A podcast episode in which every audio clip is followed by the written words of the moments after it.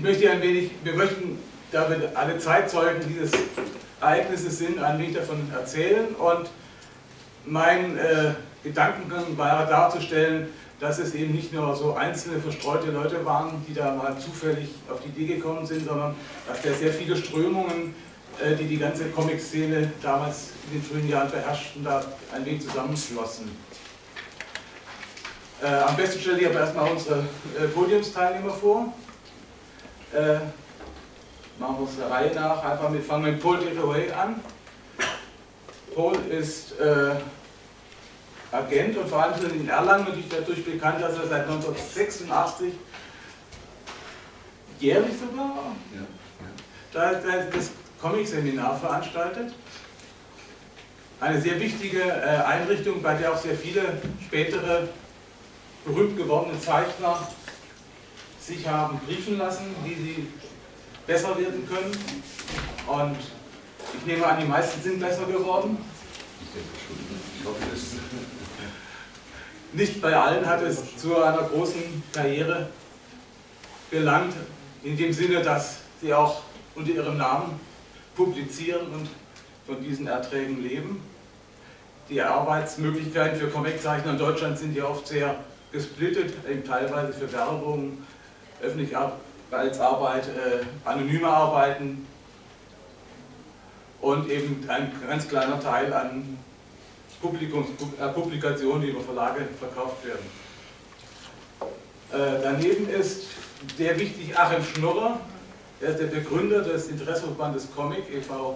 ICOM und was für den Comic-Salon fast ebenso wichtig ist, er hat 1979 eine Ausstellung zusammen mit Hartmut Becker zusammengestellt, Die Kinder des fliegenden Robert, in dem die Comic in Deutschland seit eben den fliegenden Blättern äh, dargestellt wurden, zu dem es auch einen Katalog gab. Und, der, und diese Ausstellung wurde in Erlangen gezeigt, so, wodurch eben der Kontakt auch hier zum Kulturamt entstand. Achim wird sicher dann später natürlich im Raum dieser Veranstaltung ein wenig mehr erzählen. Martin Dürgeit ist dabei als, als Zeitzeuge auch des ersten Salons der also eine mehr Außensicht auf diesen Salon hatte. Die anderen waren mehr oder weniger daran beteiligt. Ich weniger, aber immerhin doch so weit, dass ich einige Entscheidungen auch schon im Vorfeld erfahren habe.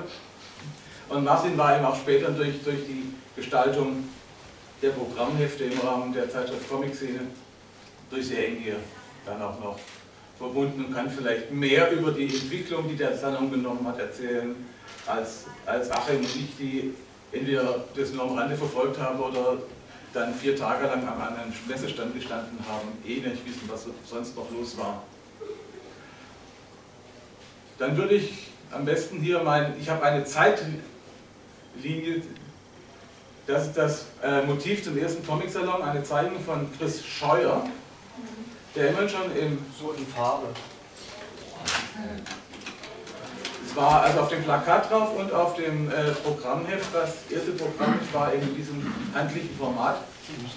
Wer sich für diese Programmheft interessiert, sind alle ein Infostand, ja noch käuflich erwerbbar, für je 2 Euro. Äh, Chris Scheuer hat aber eben das Plakat gestaltet und hat, war dann auch später gleich noch erster Preisträger des Max- und Moritz-Preises. Also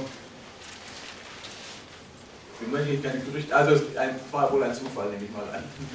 Ich habe auf jeden Fall eine Zeittafel mal zusammengestellt, um ein paar dieser Entwicklungen, die zum Salon führten, gerafft mal darzustellen. Und ich fange sehr früh an, denn schon 1939 gab es auf der New Yorker Weltausstellung einen ersten World Science Fiction, eine Science, ich lese sehr schlecht vor, World Science Fiction Convention, hier einige Bilder der Räumlichkeiten, Örtlichkeiten.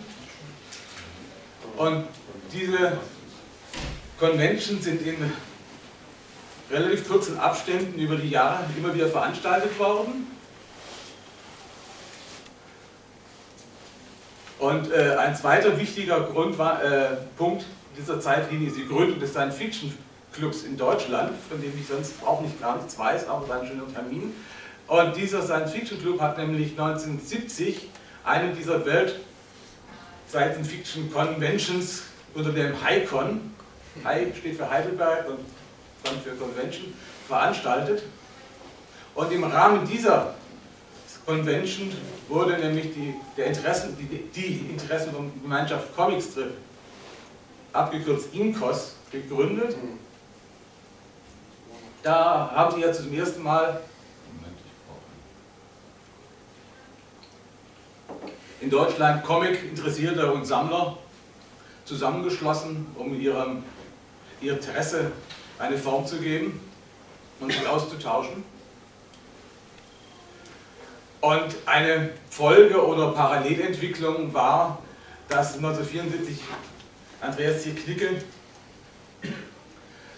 aus einer Schülerzeitung entwickelt, glaube ich, seine, sein, äh, seine Comic-Fachzeitschrift Comic-Szene herausbrachte, zusammen dann bald mit René Lehner, einem Freund, der in der Schweiz wohnte, was damals sicher nicht so einfach war in der Kommunikation, wie das heute wäre.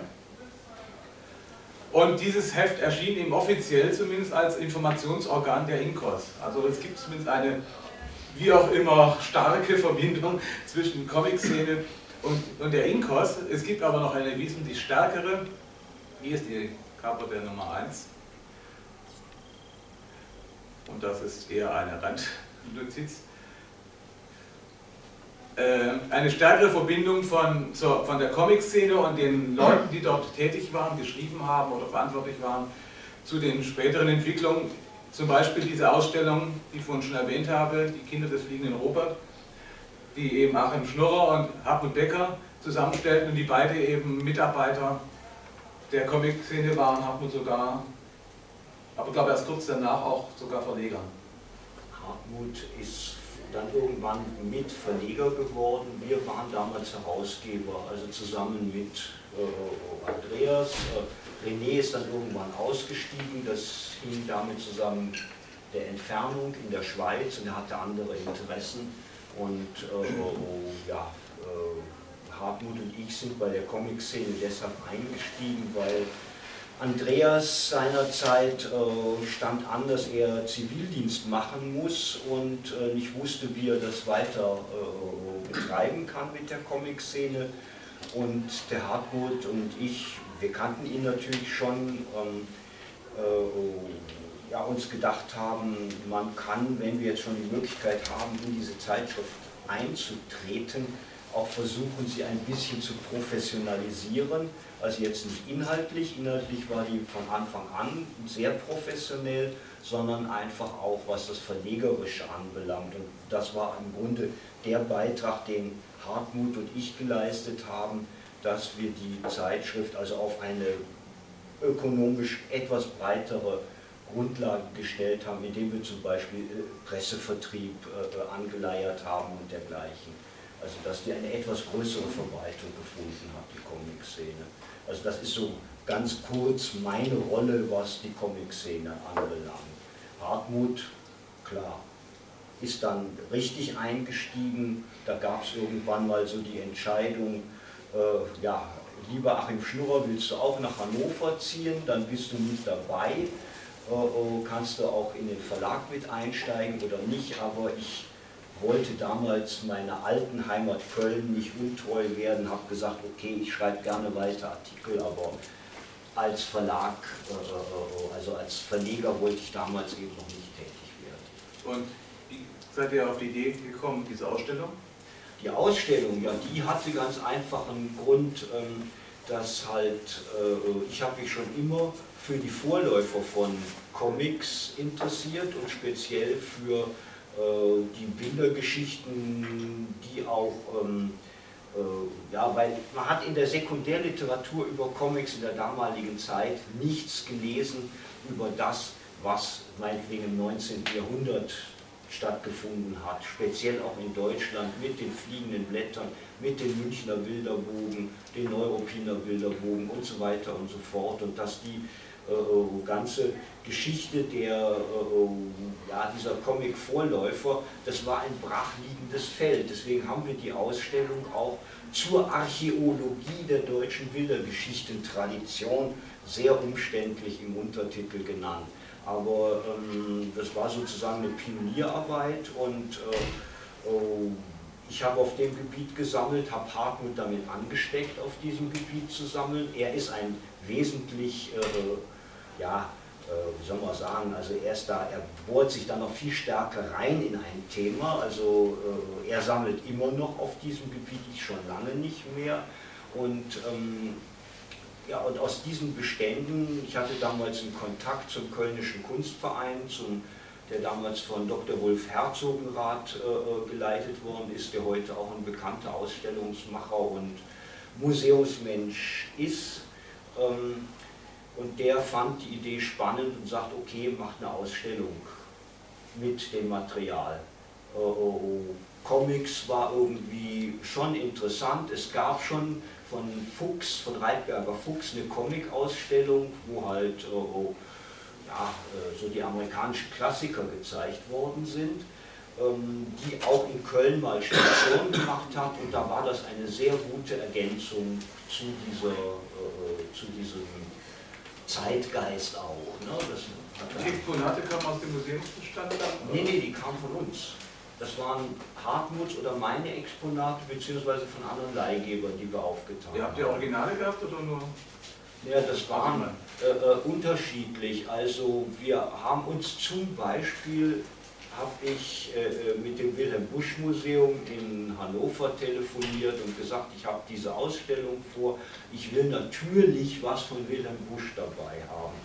Äh, und dann haben, waren die so großzügig und haben mir original äh, äh, Holz-Buchsbaum-Druckstücke äh, aus ihrem Bestand, also sehr, sehr wertvoll, von Max, äh, nicht Max und Moritz, sondern von irgendeiner anderen Geschichte, ich war, ich glaube, Fromme Helene war es genau, äh, zur Verfügung gestellt und dann konnte man sehr schön anhand auch Erstdrucken äh, dann vergleichen, also eben wie das aussah, ne, sich das anschauen und solche Exponate waren halt in diesem dieser Ausstellung drin.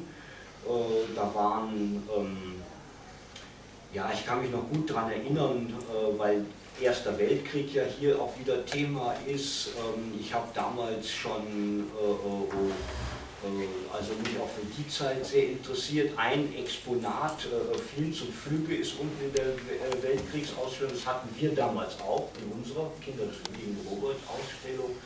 Und ähm, äh, dann die Zeit danach, äh, äh, wo dann halt auch die Währung gecrasht hat in der Weimarer Zeit, da gab es dann wunderschöne Notgeldscheine, auf denen Bildergeschichten abgedruckt worden sind. Also das heißt, man konnte eine komplette Wilhelm Busch-Geschichte auf mehreren äh, Scheinen ergänzt, ne? also die in verschiedenen Währungen aus 1 Million Mark, 2 Millionen Mark, 3 Millionen Mark, war dann eben eine Wilhelm Busch-Geschichte, die dann auf Notgeldscheinen eben abgedruckt wurde. Sowas hatten wir alles in der Ausstellung. Und die wurde dann eben auch in Erlangen gezeigt? Die wurde in Erlangen gezeigt, äh, weil natürlich, also ich weiß es jetzt nicht mehr hundertprozentig, wie es dazu gekommen ist. Es kann sein, dass Karl-Manfred Fischer ich hätte sehr gerne gesehen, wenn Karl-Manfred Fischer heute hier an diesem hier gesessen hätte auf dem Podium, denn er hätte sicher einiges dazu beitragen können. Ähm, das nur nebenbei. Äh, ob Carmen Fischer von der Ausstellung gehört hat und nach Köln gefahren ist, sie sich angeguckt hat und dann mit Wulf Herzogenrath Kontakt aufgenommen hat oder wie das genau lief, weiß ich nicht mehr. Jedenfalls wanderte die Ausstellung weiter und kam unter anderem nach Erlangen. Und hier in Erlangen war dann die Situation die, ich habe dann äh, äh, den Karl-Manfred Fischer, damals wohnte er noch in Nürnberg, äh, äh habe bei ihm gewohnt in, äh, und äh, gut kennengelernt und er äh, war damals im Begriff, äh, so eine Art Arbeitskreis kultureller Zusammenarbeit bayerischer Städte oder sowas zu gründen in dieser Form und ähm, vielleicht hatte es auch schon gegründet, jedenfalls gab, also gab es dann diese, diesen Zusammenschluss verschiedener Kulturämter in, äh, in Bayern und das war dann nochmal ein Schub für diese Ausstellung, weil die konnte über diesen Weg dann auch noch an anderen Stationen gezeigt werden.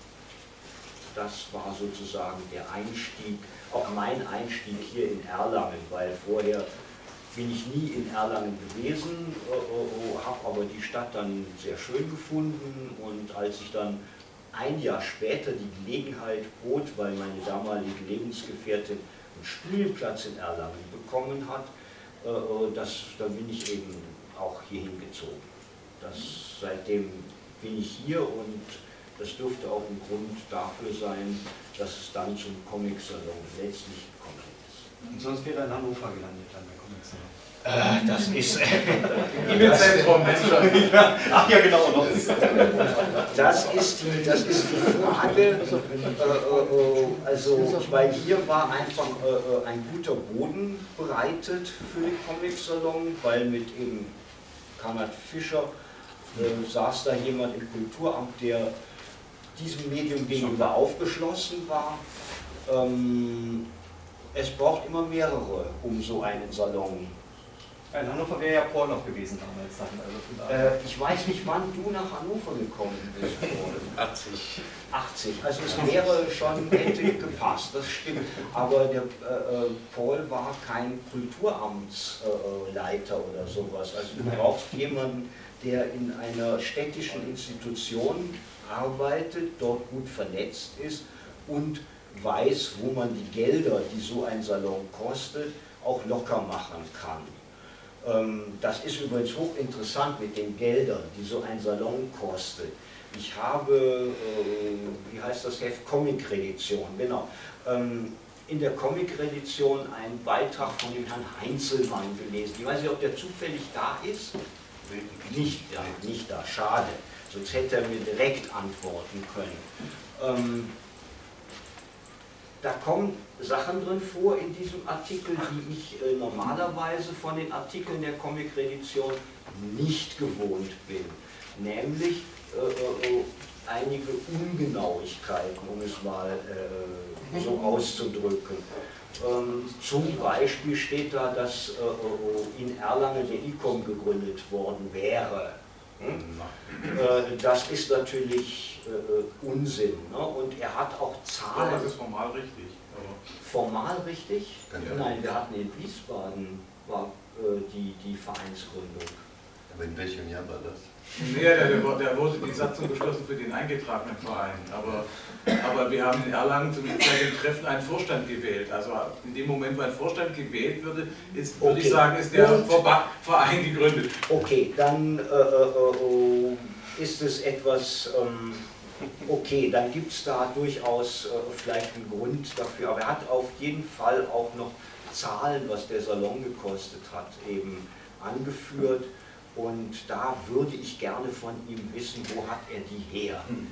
Wo hat er diese Zahlen her? Wer hat die ihm eingeflüstert? Äh, weil ich mir relativ, aber vielleicht kann die Lisa uns dazu sagen, die ist ja da, die ist, du bist ja später dann auch äh, sehr intensiv in die Salonorganisation und so eingestiegen. Ähm, Nee, was, was diese Zahlen angeht, da kann ich jetzt nichts dazu sagen. Also ich habe ja immer inhaltlich gearbeitet. Ich habe natürlich eine andere äh, Gründungsgeschichte, was diesen etwas anders. Also erstens mal muss ich sagen, ich finde das ja gut, dass der ICOM äh, sich auf diese 30 Jahre äh, da zurückbesinnt. Das finde ich also sehr gut. Ähm, äh, also jetzt von Seiten des Kulturamts. Man darf äh, das Kulturamt in keiner Weise ähm, äh, als Administrator sehen und als Geldgeber.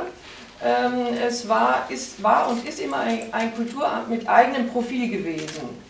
Und dem Comic-Salon vorausgegangen ist, also erstens mal, Fischer hat immer genau gewusst, was er wollte. Äh, und äh, äh, er kommt von der bildenden Kunst her, genauso wie ich. Also er ist seit 74 in Erlangen gewesen, ich bin seit 79, arbeite ich damit. Und unsere gemeinsame Intention war immer die Entgrenzung der Künste. Wir kamen beide im Grunde genommen von der bildenden Kunst her. Ähm, in, den, in den 60er Jahren kam das auch äh, die, die, Künste sind ja immer, habe ich vorhin schon gesagt, in, in, in dieses, auf dem Podium Kunst und äh, Comics. Was Kunst ist, ist immer eine gesellschaftliche Übereinkunft. Ähm, und wir waren einfach nicht zufrieden damit, äh, dass äh, äh, traditionellerweise die, die Künste damals noch so in enge Sparten gepfercht wurden, also bildende Kunst, Film, Comickunst, High and Low und so weiter. Und es gehörte einfach zu unserer Kulturarbeit intentional und äh, stark inhaltlich bestimmt oder ausschließlich inhaltlich bestimmt dazu, ähm, dass wir äh, äh, gerade ähm, äh, die verschiedenen Künste zusammenbringen wollten. Den Künstlern ist es sowieso egal, was ist Comic, dem bildenden Künstler, was ist Comic, was ist Film und so weiter.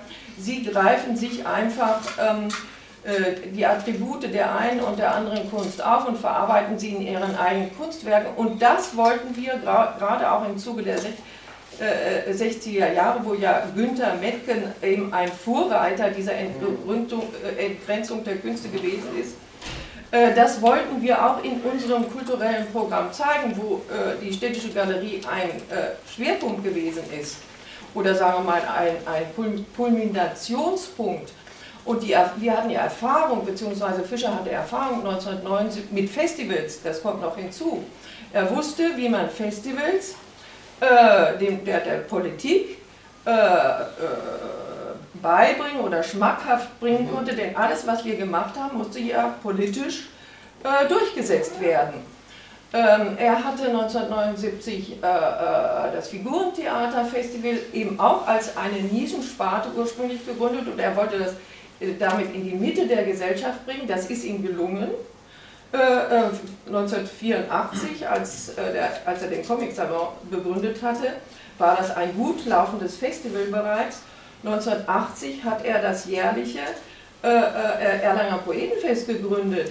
Also immer bei all diesen Festivals, was 84 also auch schon sehr gut gelaufen ist, also er war erfahren als Festivalmacher, wir beide waren natürlich keine Comic-Experten, das ist ganz klar. Wir wollten aber den Comic in die, in die, in die, in die Mitte der Gesellschaft bringen. Und äh, Fischer hatte eben Erfahr Erfahrung darin, wie man ein Festival macht, dass es sowohl ankommt beim Publikum, aber auch ankommt bei der Politik. Und aus diesem Grunde heraus äh, hat er 1984 den Comic Salon gegründet. Gut, können wir, äh, ich möchte noch auf dieses äh, Cover hinweisen. Das ist das Cover der, der Ausst äh, des Ausstellungskatalogs, der in, der Reihe Comic-Szene Materialien erschienen ist. Also auch da wieder die Verknüpfung zur Comic-Szene. Mhm. Äh,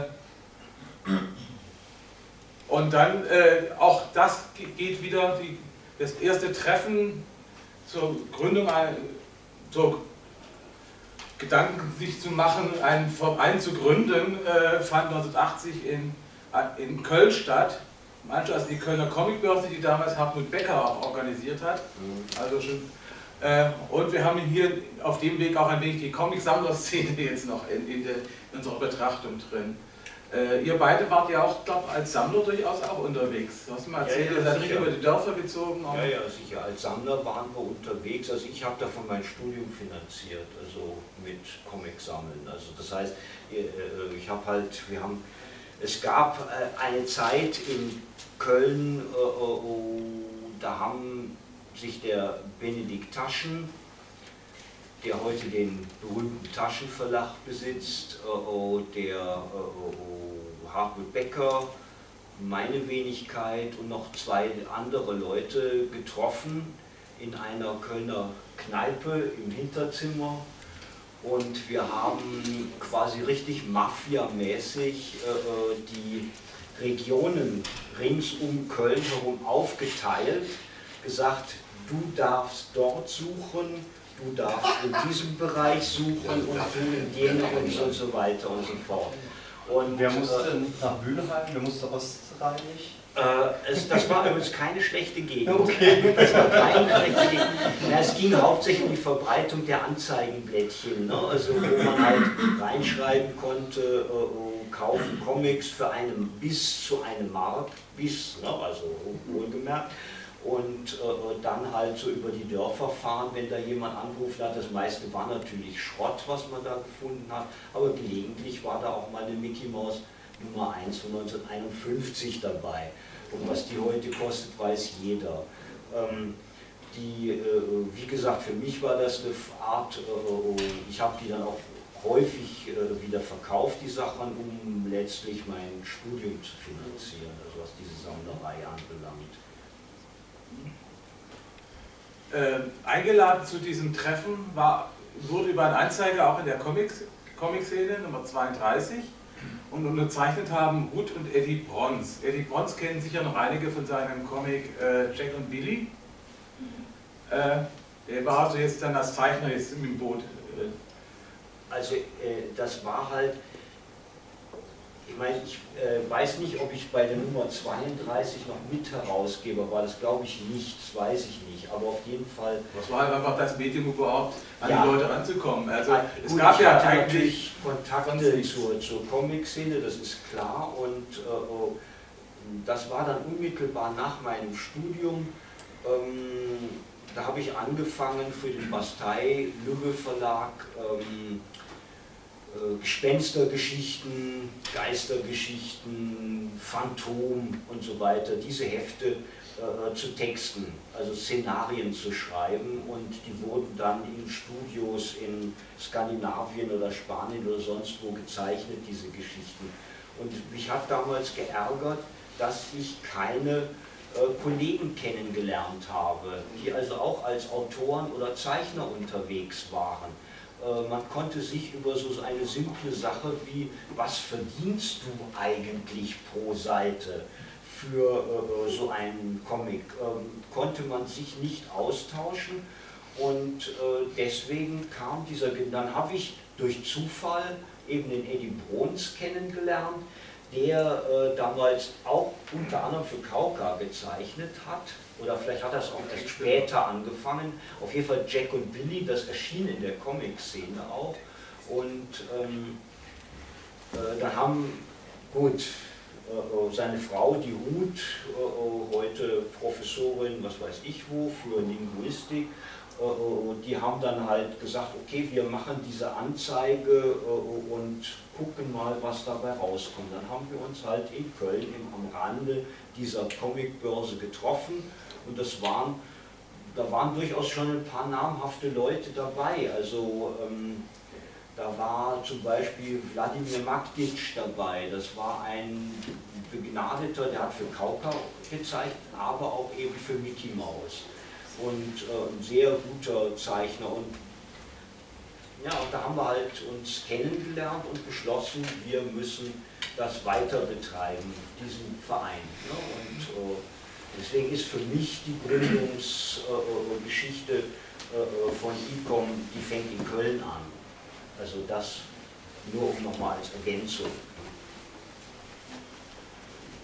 Äh, es gab, damals wurde relativ klar, man wird sich weiter wieder treffen und das erste folgende Treffen fand dann in, in Erlangen statt und dazu hat ja auch dann hier die Stadt, das Kulturamt wieder beigetragen, denn wir haben uns im, im Kulturtreffen der Helmstraße getroffen.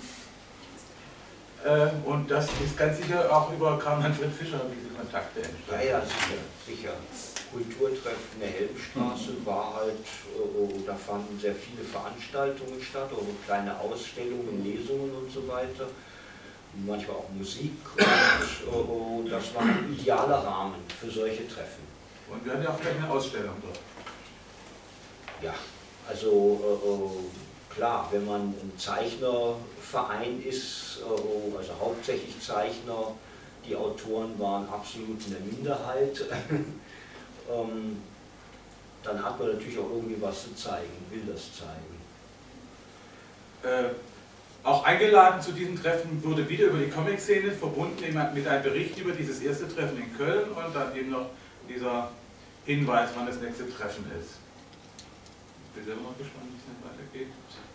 Hier habe ich eine Liste der Gründungsmitglieder aus meiner Sicht. Ich bin da befangen, ich war da eben zum ersten Mal dabei, insofern ist klar, wenn ich dabei bin, ist das der Gründungstag. Aber wie, wie schon gesagt, damals wurde eben auch ein Vorstand des Vereins gewählt, insofern vor und bei dem Treffen in Köln eben noch nicht. Und diese Liste kann man irgendwas lesen? Ist, ist relativ prominent. Ja, also es war Willi Zein dabei, ein Zeichner, der auch bei Bastei dann immer so eine Leonardo, der ist der größte, der sowas mal rausgegeben hat, veröffentlicht hat. Dann haben wir Ingo Stein, der damals noch in, in diesem Slapstick, dieser Beilage für Pardon veröffentlicht hat. Und später, er hat auch das, unser berühmtes ICOM-Wappen später gezeichnet, was der eine vielleicht schon gesehen hat. Dann haben wir Norbert Krähen, äh, der im Stillen seither immer weiter ein Zeichner der Wirtschaftscomics macht. Ich habe von ihm auch bisher sehr wenig gesehen, aber ist bis heute im ICOM-Mitglied. Dann haben wir die Ruth Brons, wenn ich das richtig entziffere, und Eddie Brons.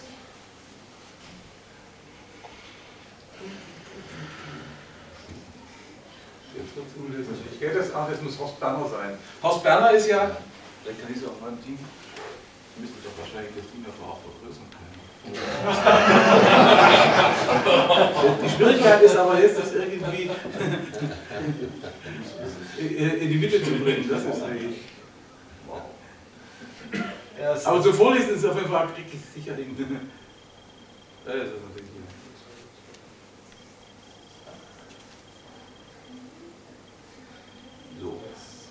Kann man jetzt, oh ja, kann man Jetzt kann man es noch lesen. Kann man was zu sagen? Also Horst vor allem bekannt geworden, weil er das Asterix-Lexikon bearbeitet hat.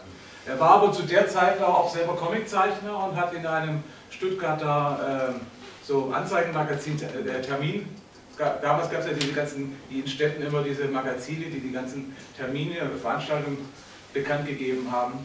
Und da hat er einen Comic-Ring gehabt, der hieß dort Comic-Zirkus. Äh, Janni Falek, äh, seine Frau war mit dabei, die ist dem einen oder anderen vielleicht bekannt, weil sie ein Asterix gelettert hat.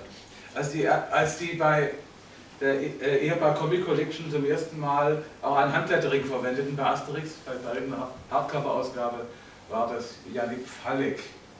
Hendrik Dorgarten haben wohl alle noch mitgekriegt, was er macht jetzt als äh, Dozent in Kassel. Äh, da, bei diesem ersten Treffen gab es auch dann gleich einen, äh, ein, wo sich zwei getroffen, nämlich Andreas äh, Knicke und Hendrik Dorgartner, haben sich da getroffen und, und äh, Andreas hat die, eine Zeichnung von Dorgarten gesehen und hat die dann gleich in der Comic-Szene veröffentlicht. Es ging, glaube ich, damals um, es war irgendwas um die Ermordung von John Lennon oder sowas, den Zusammenhang. Rolf Beuke, äh, ein Comiczeichner, der heute noch Cartoons zeichnet.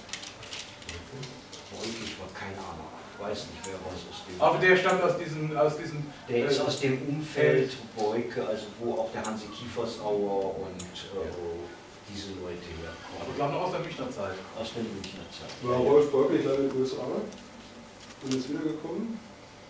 Irgendwas hat er zumindest gemacht. Ich hätte das gehört, ja. Ja. Ich denke, ich habe ihn letztes Jahr im Comic Festival in München getroffen. Ne? Das ist irgendwie bei glaube, das habe ich, das auch- hab ich das auch gehört, ja. Mhm.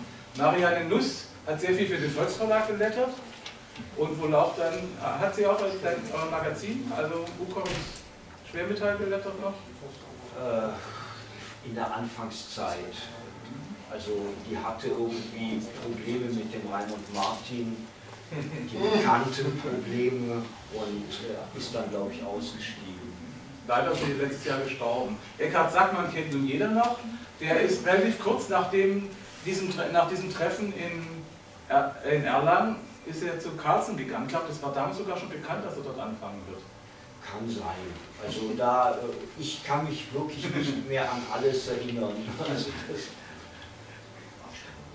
Aber wie gesagt, also ein nicht ganz unbekannter Name in der Szene. Hansi Kiefersauer ist auch noch aktiv, hat ja, ja, der ist hier auf dem Salon oder Ja, war zumindest gestern, hier. Ja. er hat ja also ver- am verbreitetsten dürfte sein, das ist natürlich sein Mickey der dazu sein.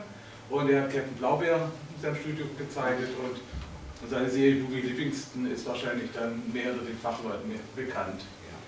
Äh, Der Vize Astalos war damals so der führende deutsche Matt-Zeichner. Über Max Berthold weiß ich, werde gar nichts zu sagen.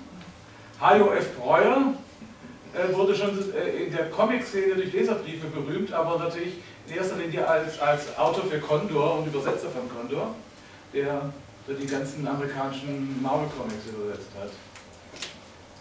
Gerd Zimmer, interessant Zeichner.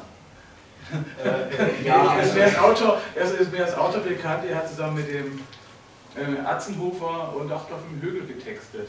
Also mit dem der hat auch für Bastei Gezeichnet. äh, nee, getextet. Ja. Captain Future oder so. Ja, und, und also äh, der gehört so, also der hat das damals nebenberuflich gemacht. Der Gerd ist eigentlich oder war damals bei der Bahn.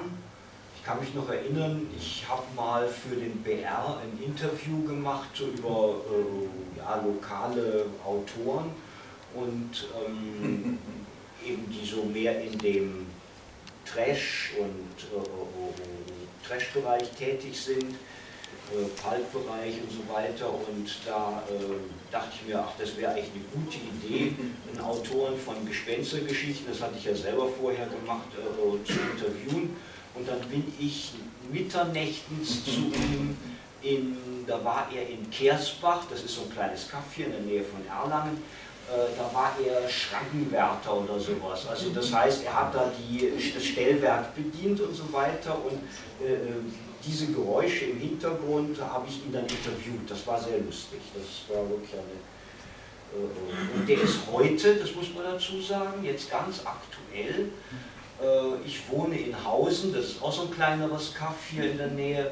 Ähm, da ist er Bürgermeister, erster Bürgermeister und zwar der erste SPD-Bürgermeister, den es da überhaupt seit einem Menschengedenken gibt. Und, äh, äh, ein, äh, und auch der erste, der nicht aus diesem Kaff, also da gebürtig ist, sondern eben quasi zugewandert, weil der ist ja eigentlich Norddeutscher, der Gerd Zimmer. Aber er hat es jetzt immerhin zum Bürgermeister geschafft. Ne?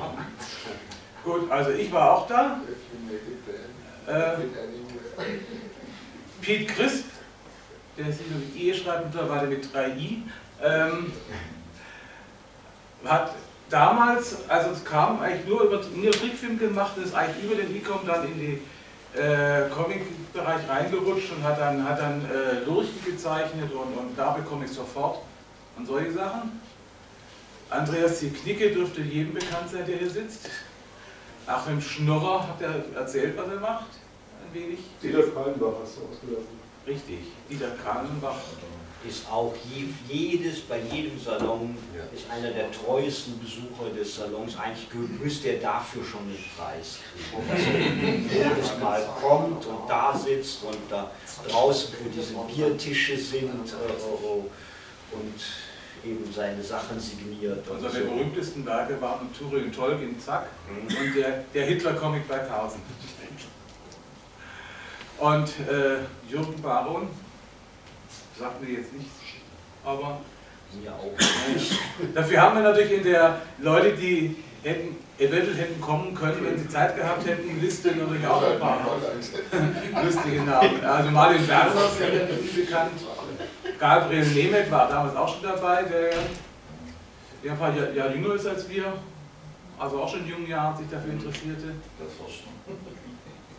Ewald Philipp Lang, auch aus dem, Zom aus dem Comics-Bereich. Volker Reiche, der ist ja gerade nominiert für den Max- und Moritz-Preis wieder. Wladimir Magdic, hast du ja schon erwähnt gehabt, Ja, der in Hannover dabei war. Dann haben wir noch Dieter Schnauer.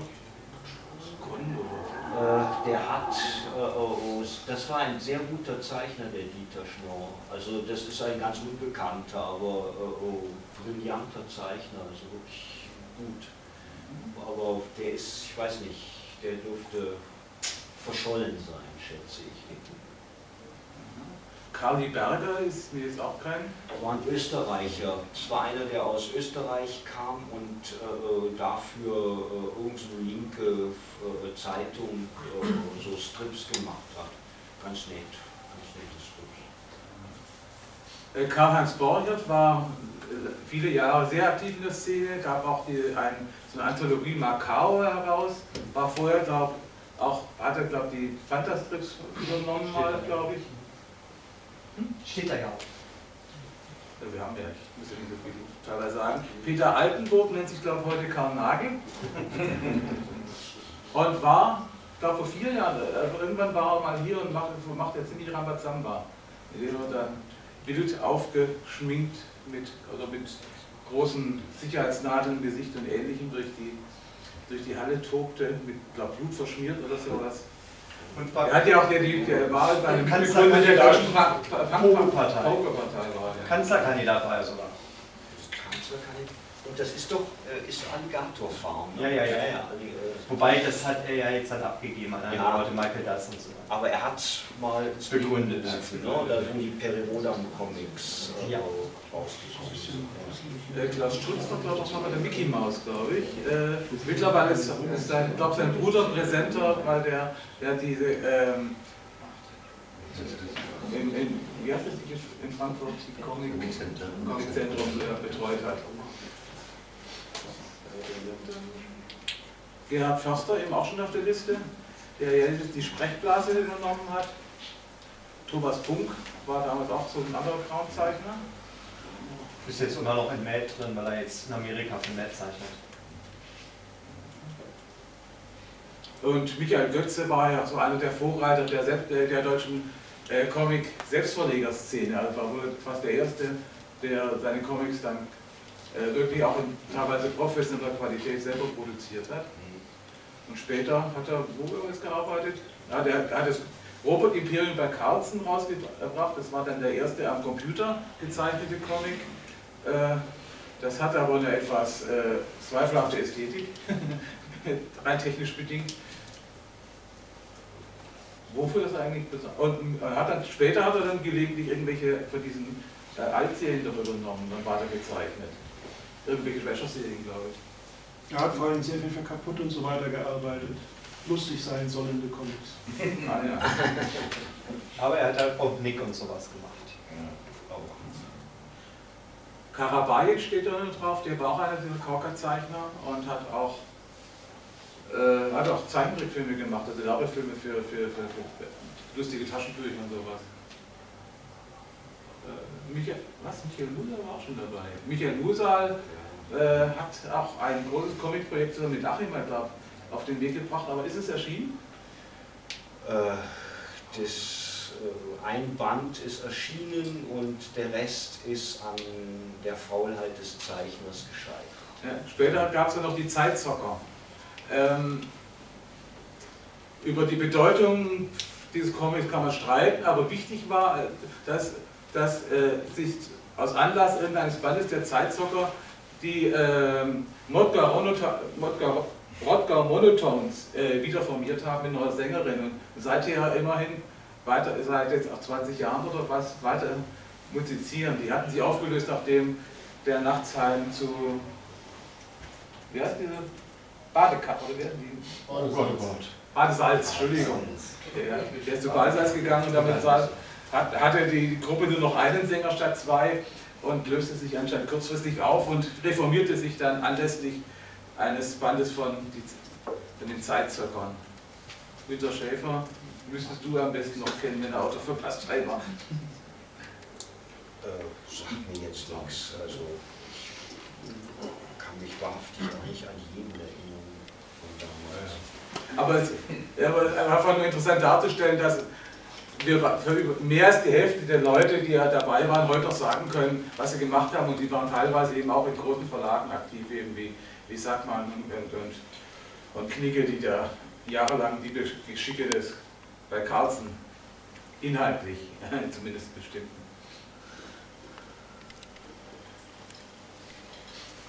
Äh, Es gab ein zweites Treffen dann 1982, der nannte sich dann Comic Con.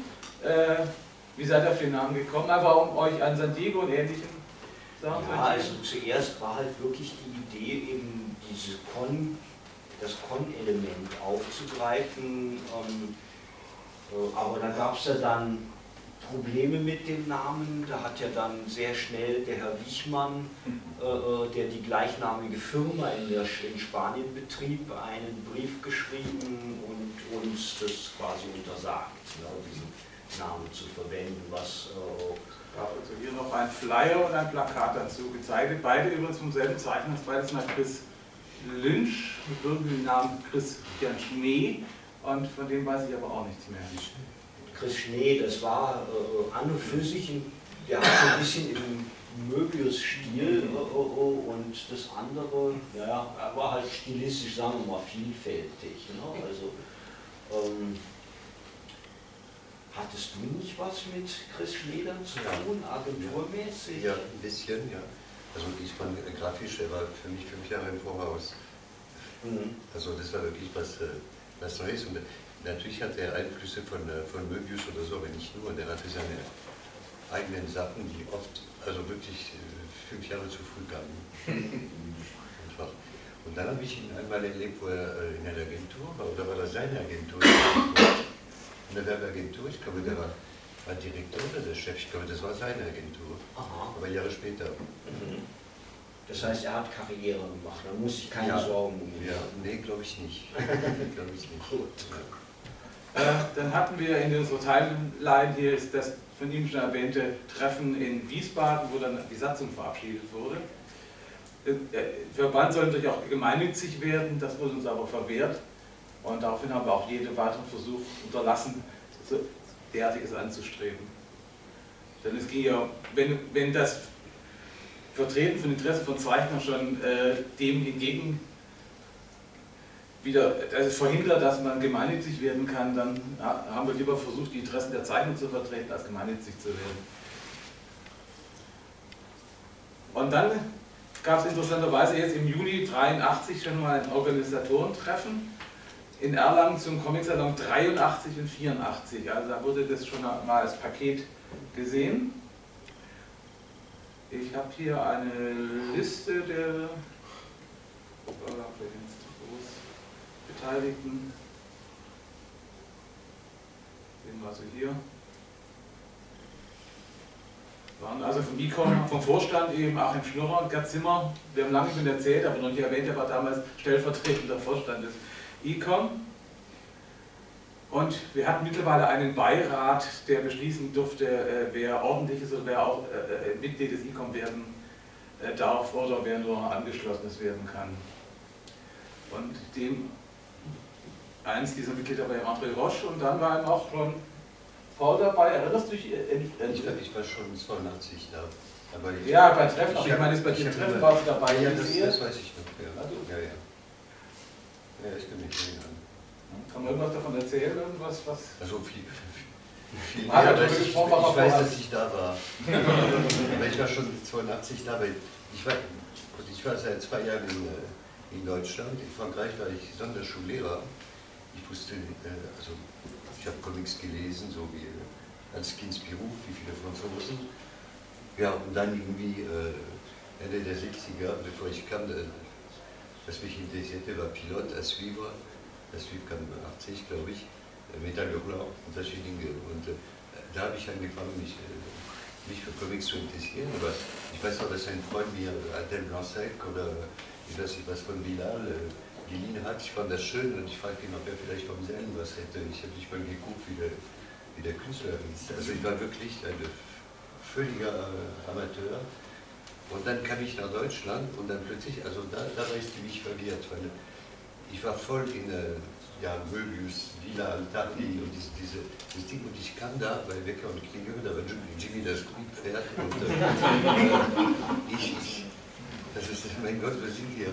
Also das, war, das war komisch, für mich war das schon komisch am Anfang. Und, und ich habe äh, hab angefangen offiziell auf der Buchmesse 80 mit Wecker und Krüge und ich war da ein bisschen als völliger äh, Amateur, aber ja, ich konnte Französisch.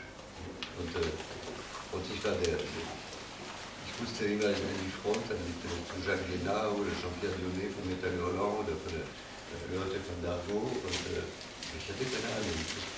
Und, äh, und ich habe sie begleitet eigentlich. Das heißt am Anfang 82 und so war ich total gut und Albert. schicker Fliege, weil ich war da eingestiegen, 80. Und äh, war der Buchhändler eigentlich, der zweite nach Taschen, ne? Taschen, Taschenbuchhändler, die hatte die erste Buchhandlung, Comic-Buchhandlung und plötzlich war ich Comic-Buchhändler in, äh, in Hannover, ohne große Ahnung zu haben, muss ich sagen. Und ich war ziemlich äh, verwirrt. Aber ich weiß, dass, äh, ja, ich war immer dabei, war eher im Schatten, weil ich hatte nichts zu sagen. Ich kannte diese Szene noch nicht auch. Äh, und äh, ja, und 83, ich weiß, ich war da. Ja, wurde beschlossen, dass äh, ein Comic sauber gemacht wird. Ja, ja, und deswegen äh, kann man ja noch zeigen. Äh, also eingeladen zu dem Treffen damals hatte, der, hatte das Kulturamt. Äh, ich habe damals äh, Protokoll geschrieben, nur am Rande erwähnt. Gibt es das noch? ja, das gibt es noch. Ja, ja, ist alles aufgehoben. Ui, das wäre das. Dann wird also zukünftige Generationen dann nochmal forschen können. Äh, aber hier kam eben dann eben dann zum, der Begriff eben auch Erlanger Comic Salon auf. Und, und das führt dazu, dass das nächste Treffen des ICOM, in dem es dann nicht nur eine Ausstellung gab, sondern auch äh, Fred Feuerstein, eigentlich Herbert Feuerstein, ja, ja. Herbert Feuerstein, der damalige Chefredakteur von NET, eingeladen war und da seine große Show abzog. Das war eine neue Dimension für unsere Verhältnisse, was also das Show betrifft. Heute kommt halt keiner von Sinn. Ja. Aber das filmierte eben dann schon als dritter Comic-Salon Erlangen. Ich habe jetzt keine, äh, nicht gefunden, ob es Plakate oder sowas dazu gegeben hat, aber intern war, also auch in unserem Mitteilungsblatt war immer klar, dass es eben der Erlanger Comic-Salon ist. Und hier haben wir das Programm. Das was bestand aus einer Mitgliedertagung, einem Roundtable-Gespräch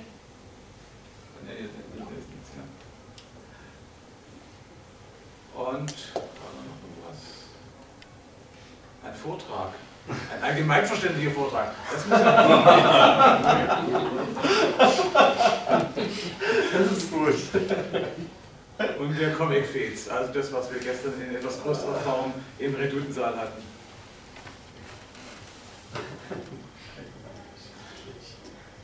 Ja, der kann er nicht. Und dann kommen wir dann ziemlich schnell eben dann zu dem äh, Ereignis, das jetzt das Thema dieses Treffens ist, auf das wir zurückblicken wollen in, unter verschiedenen Aspekten. Ich habe hier dazu noch ein paar Bilder zusammengetragen, was ich so gefunden habe. Das war schon einmal so spät im Juni, dass Sie senden. Das war dieses Jahr.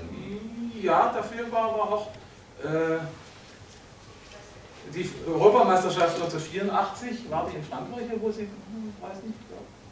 Auf jeden Fall, interessanterweise ist Deutschland am, am 20. Juni in der Vorrunde ausgeschieden. Insofern hat sich das sehr wenig dann gebissen, während wir ja in den späteren Jahren dann immer wieder die Ereignisse hatten, dass wichtige Spiele äh, parallel zu hat aber dem Salon nie geschadet äh, und ähm, ich denke mal, also das hat einen ganz bestimmten Grund, warum der Salon zu dem Zeitpunkt stattfindet. Es gibt in Erlangen das die Bergkirchweih, die immer um Pfingsten herum stattfindet und der Salon findet eben traditionell danach statt, weil während der Bergkirchweih den Salon stattfinden zu lassen, wäre Schwachsinn, um es mal so zu sagen. Äh, also hat man das kurz danach gelegt. Also von Leichtamt, das ja, sollte ja. man einen Feiertag hm, Genau, der Feiertag war natürlich auch noch wichtig. So wie Hamburg dann später zur Himmelfahrt war. Hm. Ja. War dann auch der Donnerstagsfeiertag. Die konnten ja von, die haben dort keinen Feiertag an Fronleichnam Nein, ja. aber Himmelfahrt. Ja, eben. Du hast eine Frage? Was, was war denn der erste und der zweite Comic-Salon?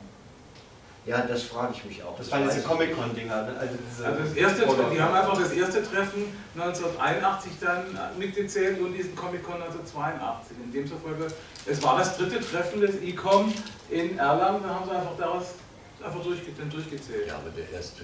Der erste offiziell, ja, ja, natürlich 84 wurde. Ja, aber das ist dann der international. Was mehr genau. Da kam ja dann auch Österreich. Ja, es ging ja darum, warum sie das in ja. Äh, das war so eine Vorankündigung auch erst zu dem Salon. Das ist eine Zeichnung von, von Michael Musal und stammt wohl tatsächlich aus eurem Projekt, glaube ich. Kann man das irgendwo Was so größer als irgendwas kann erkennen? Nee, nee, nee, das hat. Da steht eben nur, dass irgendwas noch, der Schnurrer steht halt noch Echt? mit drauf. Alles was. Deswegen hat es vielleicht irgendwas mit eurem Projekt zu tun. Äh, hier habe ich mal, ähm, das waren damals die äh, Kreise für, oh, vielleicht auch Ticker größer. Die Standpreise. Sehr originell ist, dass nicht dasteht, wie groß die Städte sind. Das ist ungefähr so wie ein Tisch. Nee, ein Stand war glaube drei Meter breit. Ja, ja, die Stände hatten, äh, das stand auch zu dem Zeitpunkt noch gar nicht fest. Das mit den Ständen hat nämlich noch einen kleinen Hintergrund. Äh, äh wir wollten eine Comicmesse machen, äh, hatten aber keine Stände. Ne? Also wussten nichts, wo kann man die Verlage unterbringen. Also, und damals waren die Verlage und es war noch zu klein, dass man denen hätte sagen können, ihr bringt eure eigenen Messefirmen mit, die euch eure Stände aufbauen. Das machen ja heute viele da unten. Der, das war wirklich ein sehr, sehr glücklicher Zufall. Ich habe mit der Buchmesse in Frankfurt telefoniert und ähm, dann auch das Glück gehabt, äh, mit irgendeinem der Geschäftsführer zu sprechen und habe gefragt, ja wie ist es, kann man sich sowas ausleihen von der Frankfurter Buchmesse, solche Standsysteme oder äh, und dann sagte der, ach, wissen Sie was, äh, wir erneuern unsere Standsysteme, das heißt, Sie können unsere alten haben. Und dann haben wir ein bisschen rumverhandelt, ich weiß jetzt den Betrag nicht mehr, den es gekostet hat. Ich weiß nur, dass es sehr viel Geld in Anführungsstrichen äh, äh war. So sind 30.000 Mark in Erinnerung. Also und äh, äh, ja, es war schon relativ viel Geld, aber das, wollte, das konnte weder der ICOM noch wollte das die Stadt äh, äh, alleine aufbringen und hat sich damals zusammengetan mit, der, mit einem Nürnberger, äh, Art Nürnberg nannte sich das. Das war so eine Veranstaltung, eine kurzzeitige Kunstveranstaltung, die in der Nürnberger Messe stattgefunden hat, die der Pierre Leich äh, organisiert hat. Und der hat dann die andere Hälfte übernommen von diesen Ständen.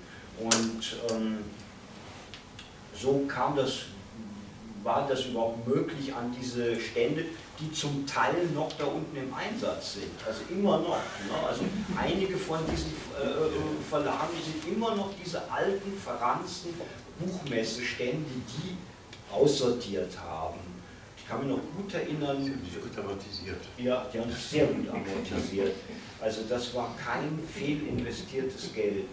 Die, ähm, kann mich noch erinnern, wie wir da mit dem LKW, also so Miet-LKW, da nach Frankfurt gefahren sind und die Sachen geholt haben nach Erlangen. Die Messe wurde, glaube ich, offiziell vom ICOM veranstaltet, weil, glaube die, die Stadt selber das, glaube ich, in ihrem Haushalt drin haben wollte. Ja, das waren haushaltstechnische Gründe, aber fragen Sie mich nicht, äh, ich war ja immer nur inhaltlich involviert.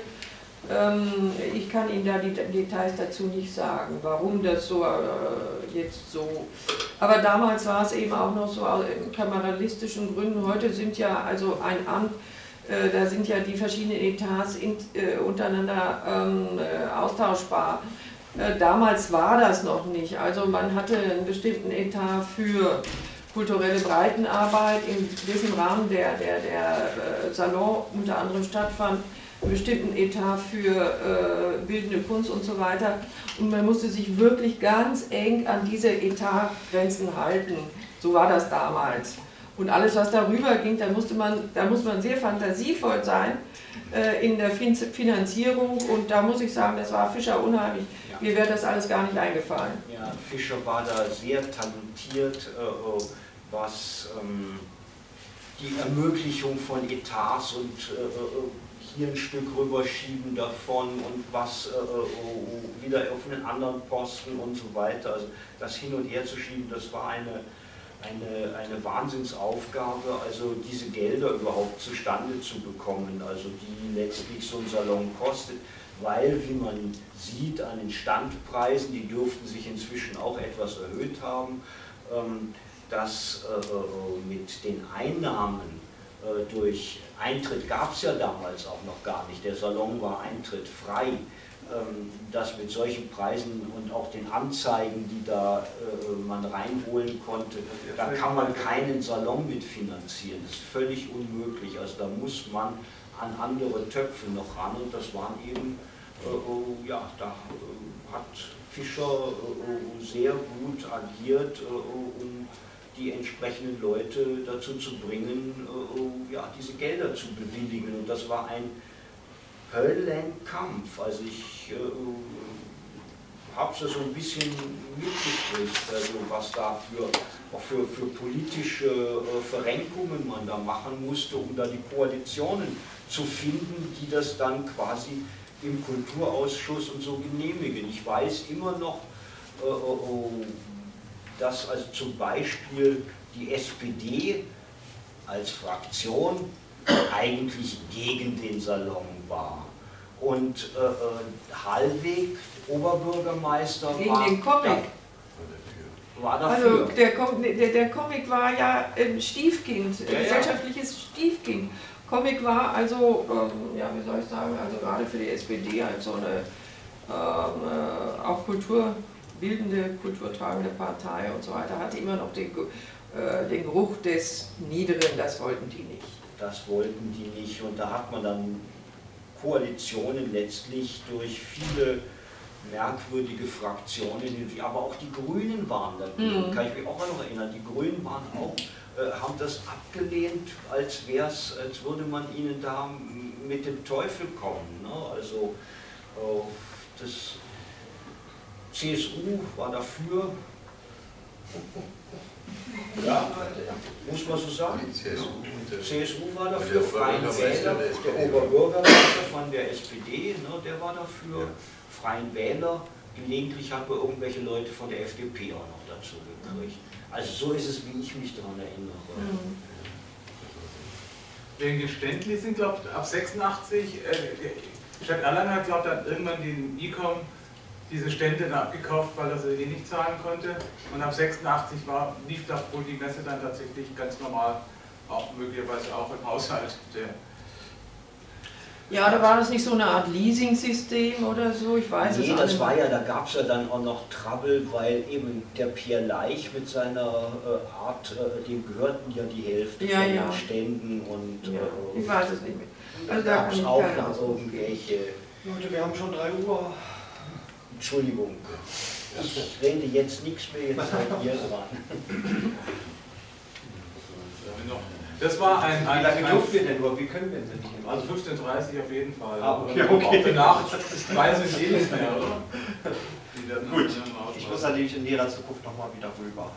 warten Leute auf Aber denken wir dran, um 16 Uhr ist die Veranstaltung, vor, nach dem Salon ist vor dem Salon, da wollen Sie hier ja, ja. Nur gesagt, also das ist hier ein Flyer, den, den der Riccardo Rinaldi gezeichnet hat, der auch sehr entscheidend dabei war, diese internationale Ausstellung Kunst der Comics zusammenzutragen. Äh, das war dann. das war das Piccolo. Ja, ja, das wurde dann. So das wie, wie, wie, wie das Wiesenflink zum Katalog gibt, gab es damals eben dieses Piccolo-Heft äh, zu dem großen, zu der großen äh, Programmheft. Wir hatten ja gerade kurz vorher diese Preise gesehen. Also die waren im Vergleich zu den Standmieten, kam da schon was zusammen. Weil eben auch die Auflagen ja äh, relativ Steht die auf dieser Seite nicht? 2000. Irgendwo auf meinem hatte ich eine Blatt mal gehabt, wo die auch drauf standen. Martin hat 2000 Mark bezahlt, Anzeigengelder für. Äh, hatte sie in Rechnung gestellt bekommen. Oder so. ja, aber, ich habe ja ein Heft mal da, man kann gucken, was da an Anzeigen drin ist. Also, man muss ganz hart sagen, das war ein Anzeigenblatt mit kleineren redaktionellen Einsprechseln, habe ich das Gefühl. Also es gibt die ganze Innen... In der Mitte, so sah die mittlere Seite aus. Jetzt haben wir... Sind ja so 4000 Mark. Jetzt sind wir auf die Idee gekommen, dass man da einen Messeplan veröffentlichen kann an der Stelle. Naja, wir haben halt versucht, Geld locker zu machen. Ne? Also, weil äh, so ein Salon muss sich ja schließlich finanzieren. Also die Programmübersicht habe ich mir eben auch angeguckt und ich bin ganz baff, dass es erst um 14 Uhr am Donnerstag losging weil ich weiß, ich musste die Nacht durchfahren von Hannover, um rechtzeitig hier zu sein, damit ich um 14 Uhr dort beim Anfang dabei bin. Heute kann man morgens in Hannover losfahren und um 10 Uhr Termine wahrnehmen in Erlangen. Also da hat sich eine ganze Menge allein reisetechnisch getan. Es ist unglaublich, was man damals für einen Aufwand getrieben hat.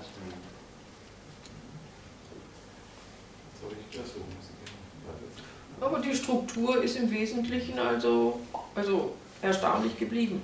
Die reine Struktur. Hier ist eine Liste der Künstler. Äh, da fehlen allerdings, das sind nicht alle drauf. Zum Beispiel haben. Hans Rudi Becher. Ja, ja, noch falsch geschrieben. Äh, was mich wundert, ist, dass hier der Hugo Pratt nur draufsteht. Da kann ich mich nicht so gar nicht dran erinnern. Äh, ja, manchmal ist es einfach so, ähm, äh, muss man, das muss man einfach wissen. Also sind im Vorfeld von den Verlagen Künstler genannt worden, die dann um, unter Umständen nicht gekommen sind, aber die sind natürlich in die Drucksachen eingeflossen. Ja, ja. Das ist die Liste aus 85. Das ist die, auf der gesprochen Also ich weiß 84 von den Franzosen, Belgien und so, das war nur einer da, das war so nur das Lokale. Ja. Das war der einzige. Ja, und hier Zeugs war halt da. Das hat sich Aber natürlich. Ich, nie ne? ich meine, das hat sich im Laufe der Zeit hat sich das schon auch äh, verfeinert. Also diese Abfrage der Verlage oder so, dass es dann äh, ziemlich stimmig geworden ist, aber, aber, am Anfang war das noch nicht so. Das, also heute kann man ja da mehr wie mal Meldungen machen und nachfragen und so, aber das war damals noch nicht möglich. Also technisch waren wir vorsinnflutlich eingerichtet. Ja, damals war noch, äh, äh, also Fax war glaube ich was ganz Ga Gab's nicht. Gab's nicht. Gab's oder vielleicht noch gar nicht. Telex war normal und eben Telefon. Und Telefon hat gekostet, vor allem ins Ausland. Deswegen waren wir ja heilfroh, dass wir im Kulturamt das Telefon benutzen durften. Ne? Also, und es gab ja Auslandsgespräche, also einige ne, in dem Zusammenhang. Interessant ist halt, also Eckart sagt mir hat kürzlich sich darüber beschwert, dass nur noch 12 Prozent, erst beim aktuellen Salon nur noch 12 Prozent äh, der Zeichner aus dem nicht deutschsprachigen Ausland kämen. Das liegt natürlich daran, dass es wesentlich mehr deutsche Zeichner gibt. Sind, er hat 61, 61 internationale Gäste gezählt. Das ist zu den, sagen wir mal, vier, fünf, die hier da waren, eine gewisse Steigerung. Natürlich, das ist ja auch, ich meine, äh, das war der erste Salon, den kannte im Ausland natürlich überhaupt noch niemand. Und ähm, äh, trotzdem ist es uns gelungen, äh, äh, zum Beispiel mit Chris Brown jemanden aus den USA für eine sehr populäre Serie herzukriegen. Und klar gab es da auch Gemauschel, was den Max- und Moritz-Preis anbelangt. Der wurde von Bulls Pressedienst gestiftet. Das, und ähm, Bulls hat jetzt nicht gesagt, wir wollen jetzt unbedingt, dass das ausgezeichnet wird, aber Sie haben schon deutlich zu verstehen gegeben, es muss ein Wulszeichner mit dabei sein. Wie wurde man damals geladener Gast der Max-Moritz-Gala? Die erste Gala, die erste die Gala, die fand ja in Atzelsberg. Genau. Und da waren ganz, ganz wenige, also da haben nicht viele Leute reingepasst. Ja, das war der freie Himmelstadt. Also, nee, nee, nee, wir standen auf der Wiese, Alfred Silbermann stellte sich in die Mitte, äh, schrie erstmal, die Leute sollen die Klappe halten und dann, äh, dann stellte er einen Kreis außen, außen rum und dann. Äh, ich bin mir es wäre ein Schloss gewesen. Preis. Steht das war ein Schloss. Das war ein ja, Schloss. wir standen davor. Achso. Ja, ja, aber die eigentliche Verleihung war im Schloss. Ja, war sie doch drin. Aber, ja, die war drin. aber da war keine Bestimmung, nichts verständlich. Nee, wir standen, das absolut zugänglich alles. Ja, das, äh, oh, man lernt. Ne? Man lernt, dass man für solche äh, Preisverleihungen dann, das haben wir ja auch sehr schnell gelernt, das fand nur ein einziges Mal in Atzelsberg äh, statt. Das Schloss ist wunderschön, aber es war halt zu klein. Woher sollten wir im Vorfeld wissen, wie viele Leute da hinkommen? Ne, für die Größe hatte ich jetzt nicht das Problem. Besonders war aber die, äh, die Jury, ich weiß nicht, äh, 84, 86, glaube ich, gehörte ich zur Jury. Ich war damals der Agent von Schulteis und von Scheuer. und wer hat gewonnen in den zwei Jahren? Erstmal Scheuer, ich weiß noch, wie. Der, und dann noch Schulteis. Und viele dachten, Schulteis hätte das verdient. Und, und ich war da, ich weiß nicht, ja, ich, ich habe mich durchgehalten, ne? aber ich, ich, war in der Jury, ich weiß nicht, es waren immer Vertreter eben von einem ein Agent, ein Verleger, du warst drin, ne? Ja, ja, also, natürlich. Und Andreas war drin als Kassenverleger. Und hat ja, ja, natürlich seine eigenen Titel nominiert. Das war letztlich der Grund, warum ich gesagt habe, ich gehe nicht mehr in die Jury. Ne? Also als das, ja, ja, das zu offensichtlich geworden ist, haben wir gedacht, nee, also... Äh, äh, ja, die, aber irgendwann wurde das natürlich äh, vermieden. Ja, das war ja, auch sehr klug so, das wurde natürlich vermieden. Ne? Also das, eben, das gehört zu dieser Erfahrung, die man dann musste. Das sind so Kinderkrankheiten. Wer konnte zu einer Jury damals äh, gehören? Entweder Zeichner, weil sie hatten eine Chance, den Preis zu kriegen, Verleger oder ein Agent oder eine, mhm. und äh, Comicjournalisten gab es noch nicht wirklich. Nee. Also äh, das heißt, man musste schon jemanden haben, das konnte auch nicht die, der, der Bäcker von der Ecke sein. Also, äh, das sind Kinderkrankheiten. Ja, ja, ja, ja, es musste starten. Ja. Äh, der Preis selber, äh, Gerd Zimmer beansprucht ja den Namen erfunden zu haben und hat erst überlegt, das Ego Plauen-Preis zu nennen wohl und dann kam er drauf, dass es Max und Moritz Preis sein sollte. Weiß ich jetzt nicht so genau. Also, das ist egal eigentlich. Ne? Es ist egal. Und, aber wie kommt man dann, äh, wer denn, kam auf die Idee, Bulls anzusprechen? Die haben Sie ja nicht angeboten, jetzt den Preis zu sprechen. Nee, das, die, die Idee mit Bulls, die ist so zustande gekommen, dass halt wir in unserem Kreis, Vorbereitungskreis, äh, dankenswerterweise den Abi Melzer dabei hatten. Der war Comicverleger ähm, mit, mit seinem Melzer Verlag, äh, oh, schöne Sachen hat er rausgegeben und ähm, der hat also eben wegen Preis und so, da kam ihm die Idee, äh, äh man könnte vielleicht Bulls Pressedienst ansprechen.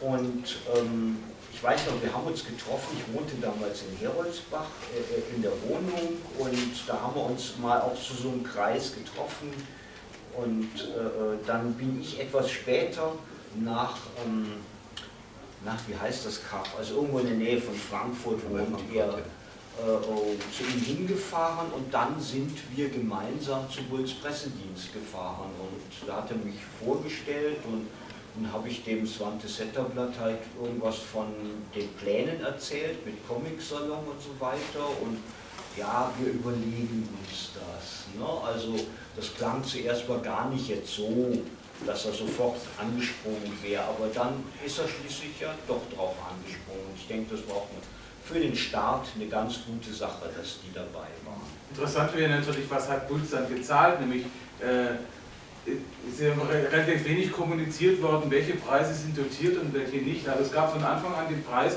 für den besten anfangs Nachwuchszeichner, später Zeichner, der war dotiert anfangs noch mit 3000 Mark. Aber die anderen, die anderen Preise waren in der Regel undotiert. Äh, was an Kosten entsteht bei so einer Sache äh, Naja, so ungefähr, sagen wir mal. Ähm, äh, äh, so ein Preis äh, lässt, äh, die, die, die, sagen wir, das Preisgeld bei, bei dieser Sache war das wenigste.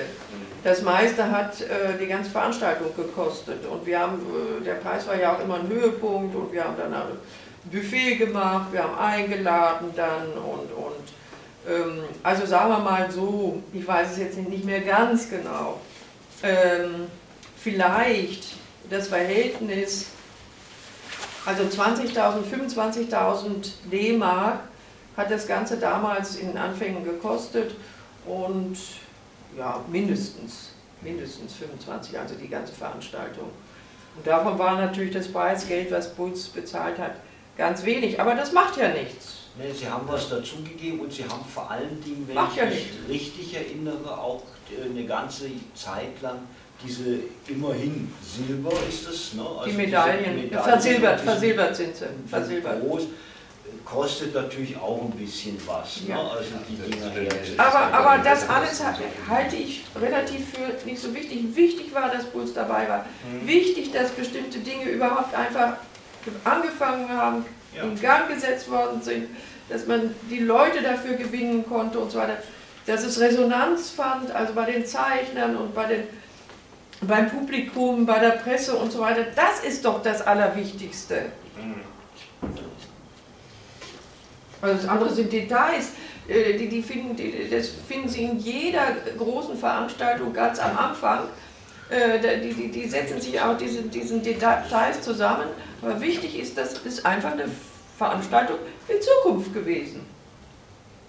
Ja, ich kann mich auf jeden Fall gut erinnern, wenn man damals dorthin gefahren ist, dass man sofort das Gefühl hatte, bei was ganz, ganz Großem dabei zu sein. Ja. Und das, wir haben viele andere Veranstaltungen auch in den letzten Jahren erlebt. Ich will jetzt hier nichts nennen, aber auch in anderen Städten, wo man immer das Gefühl hatte, naja, so ganz richtig hat das wohl aber nicht geklappt. Ja, und, ja. Äh, und, und, könnte vielleicht was werden, aber man ist doch sehr skeptisch immer. Und das war man hier nicht eine Sekunde, Ja. glaube ich. Man hat sofort gewusst, das ist es irgendwie, das ist hier was richtig Tolles. Ja. Und klar, manches verkehrt man. Also wenn man jetzt hier wieder mal bei anderen Veranstaltungen im Redutensaal ist und so, ich kann mir das gar nicht mehr vorstellen, dass das da alles da drin stattgefunden So ist es. hat. Ich habe äh, meine Erinnerung an 84, das bist du. Weil wir waren, wir waren Baker the Way auf der kleinen Bühne da und du warst neben uns mit deinem Comic- und Musikverlag und du hast den ganzen Tag an deiner Gitarre gesungen und, und ich weiß noch, dass Hartmut, also ich fand das lustig, aber Hartmut, irgendwann Hartmut ist Hartmut. Ne? Ja, ja. Ich kann das nicht mehr hören, von morgens bis abends seiner Gitarre zu hören, aber das war, ich fand das lustig. Insofern interessant, dass ich nicht die leiste Erinnerung habe, dass ich Erlangen je gesungen habe. Ich weiß, dass ich 1985 in München eine Gitarre dabei hatte. Und einmal in Köln auf jeden Fall. Ja. ja, ja, aber ich wollte noch was anderes dazu sagen. Ich meine, Ich wollte noch was anderes sagen. Ich meine, der Comic-Salon, der Erfolg des Comic-Salons hatte natürlich auch äh, Nachfolgetendenzen, zum Beispiel in Hamburg. Ich weiß jetzt nicht genau, wann der stattgefunden hat, der zweimal in Hamburg, der Salon. 93 Ja. bis 97. Ja, die haben sich mit uns ins Benehmen gesetzt, das ist ganz klar, und sogar einen äh, Max- und Moritz-Preis ähm, äh, äh, ausgelobt, also nachdem sie uns gefragt haben, ob sie das könnten und so, ja, ja, ja, das war überhaupt alles überhaupt kein Problem. Aber der Hamburger Salon ist weitgehend äh, privat ähm, äh, finanziert bzw. organisiert worden. Und das war natürlich das große, meiner Ansicht nach das große Manko. Es braucht eine Organ Organisation dahinter, wie hier auch die Stadt Erlangen. Ähm, wir, waren damals sogar, äh, äh, wir waren damals sogar ein bisschen eifersüchtig, weil wir hatten ja damals im Vorfeld hatten wir Unterstützung durch ähm, den französischen Staat äh, gehabt für einige Ausstellungen und so weiter. Das war, weiß Paul Derouet natürlich auch ganz gut damals. Wir waren sehr froh darüber, hatten ja schon sehr bald auch äh, 87 Didier Moulin kennengelernt, also äh, der einige sehr gute Ausstellungen äh, in, in, äh, in Angoulême gemacht hat, die wir dann übernommen hatten mit, Ja. mit Angoulême, dann gleich Didier und so weiter. War, das war sehr gut. Aber was ich sagen wollte, plötzlich stellten wir fest, dass äh, der französische Staat sehr viel Geld in den ersten Hamburger Comic-Salon gesteckt hat. Und da haben wir gedacht, ah, die, die Franzosen, die versprechen sich natürlich von Hamburg, weil das die große Stadt ist, die Weltstadt, versprechen sich viel mehr davon als von Erlangen.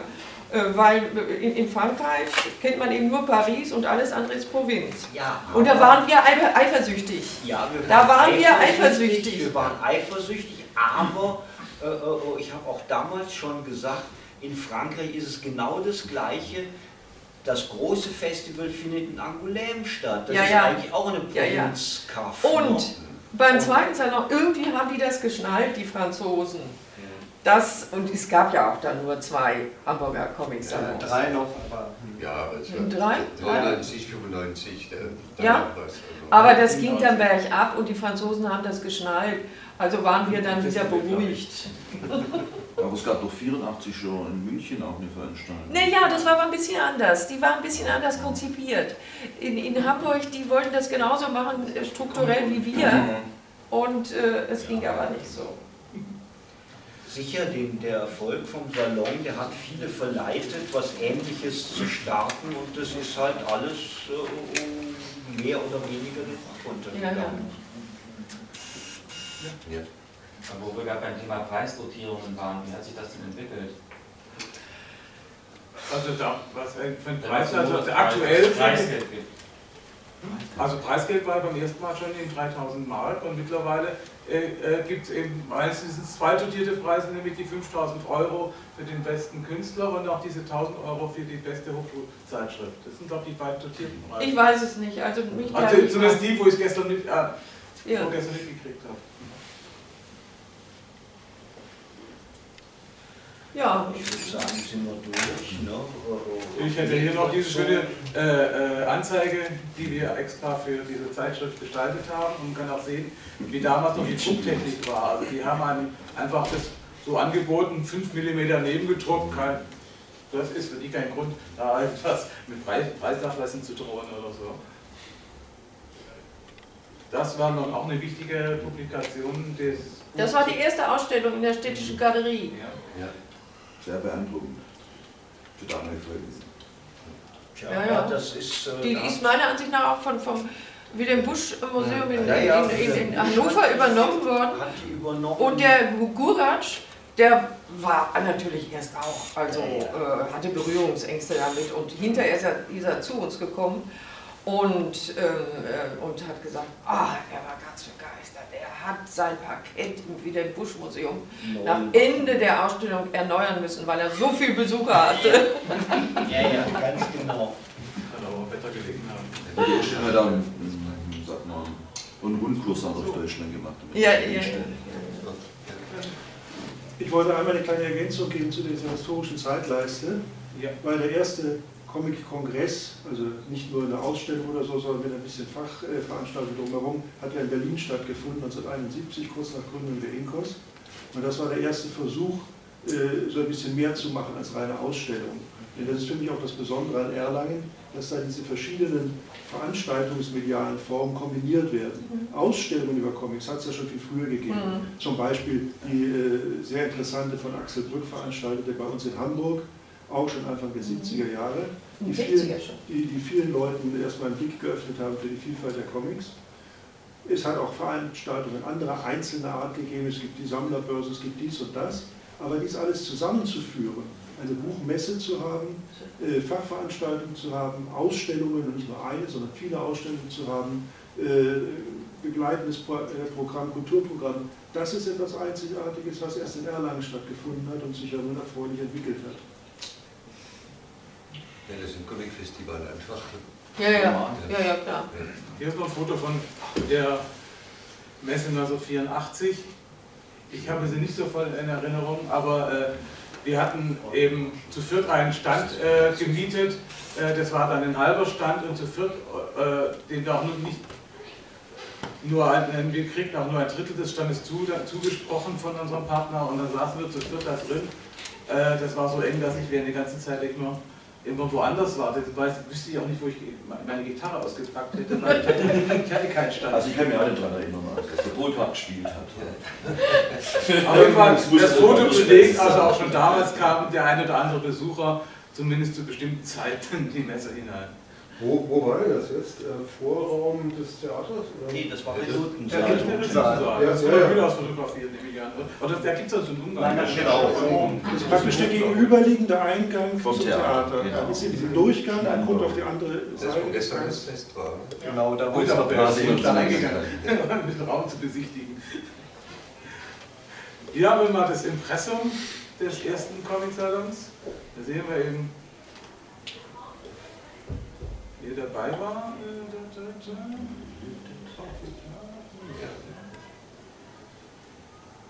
Ja, die bekannten Leute halt. Bekannten Leute, aber, aber mit sehr vielen Leuten im Publikum, die das machten hier. Und hier haben wir den Presse vom zweiten Mal, da müsste dann auch schon Frau Püplat dabei gewesen sein. Hier. Ich war beim ersten Mal auch schon dabei. War aber nicht namentlich genannt. Ja, das ist ja. Wie viele andere auch. Und eben der Mitarbeit, Hartmut Becker, Paul Tiroe und viele. Super Plakat. Und Herr Stroppel hat wohl damals eben wohl seit damals die Messe jahrelang betreut. Ja, ja, der hat, äh, der war ja im Kulturamt schon lange beschäftigt und hat da eben Ausstellungsbau betrieben oder gehangen und so weiter. Und äh, also er hat Bilder gehangen. Das klang jetzt etwas missverständlich. Ähm, und der hat dann jahrelang, auch noch nachdem wir längst die Edition Kunst der Comics äh, gemacht, gegründet haben, hat er immer noch die Messeplanung gemacht. Also äh, auch hier, wo die im, äh, im, im äh, im Rathaus äh, stattgefunden hat. Also das war ihm ein Anliegen, dass er das machen konnte und er hat es natürlich auch mit dem Hintergrund gemacht. Wenn er das macht, dann kann er bestimmen, wo Alpha und Editionskunst der Comics hinkommen und hat dann natürlich einen durchaus guten Platz.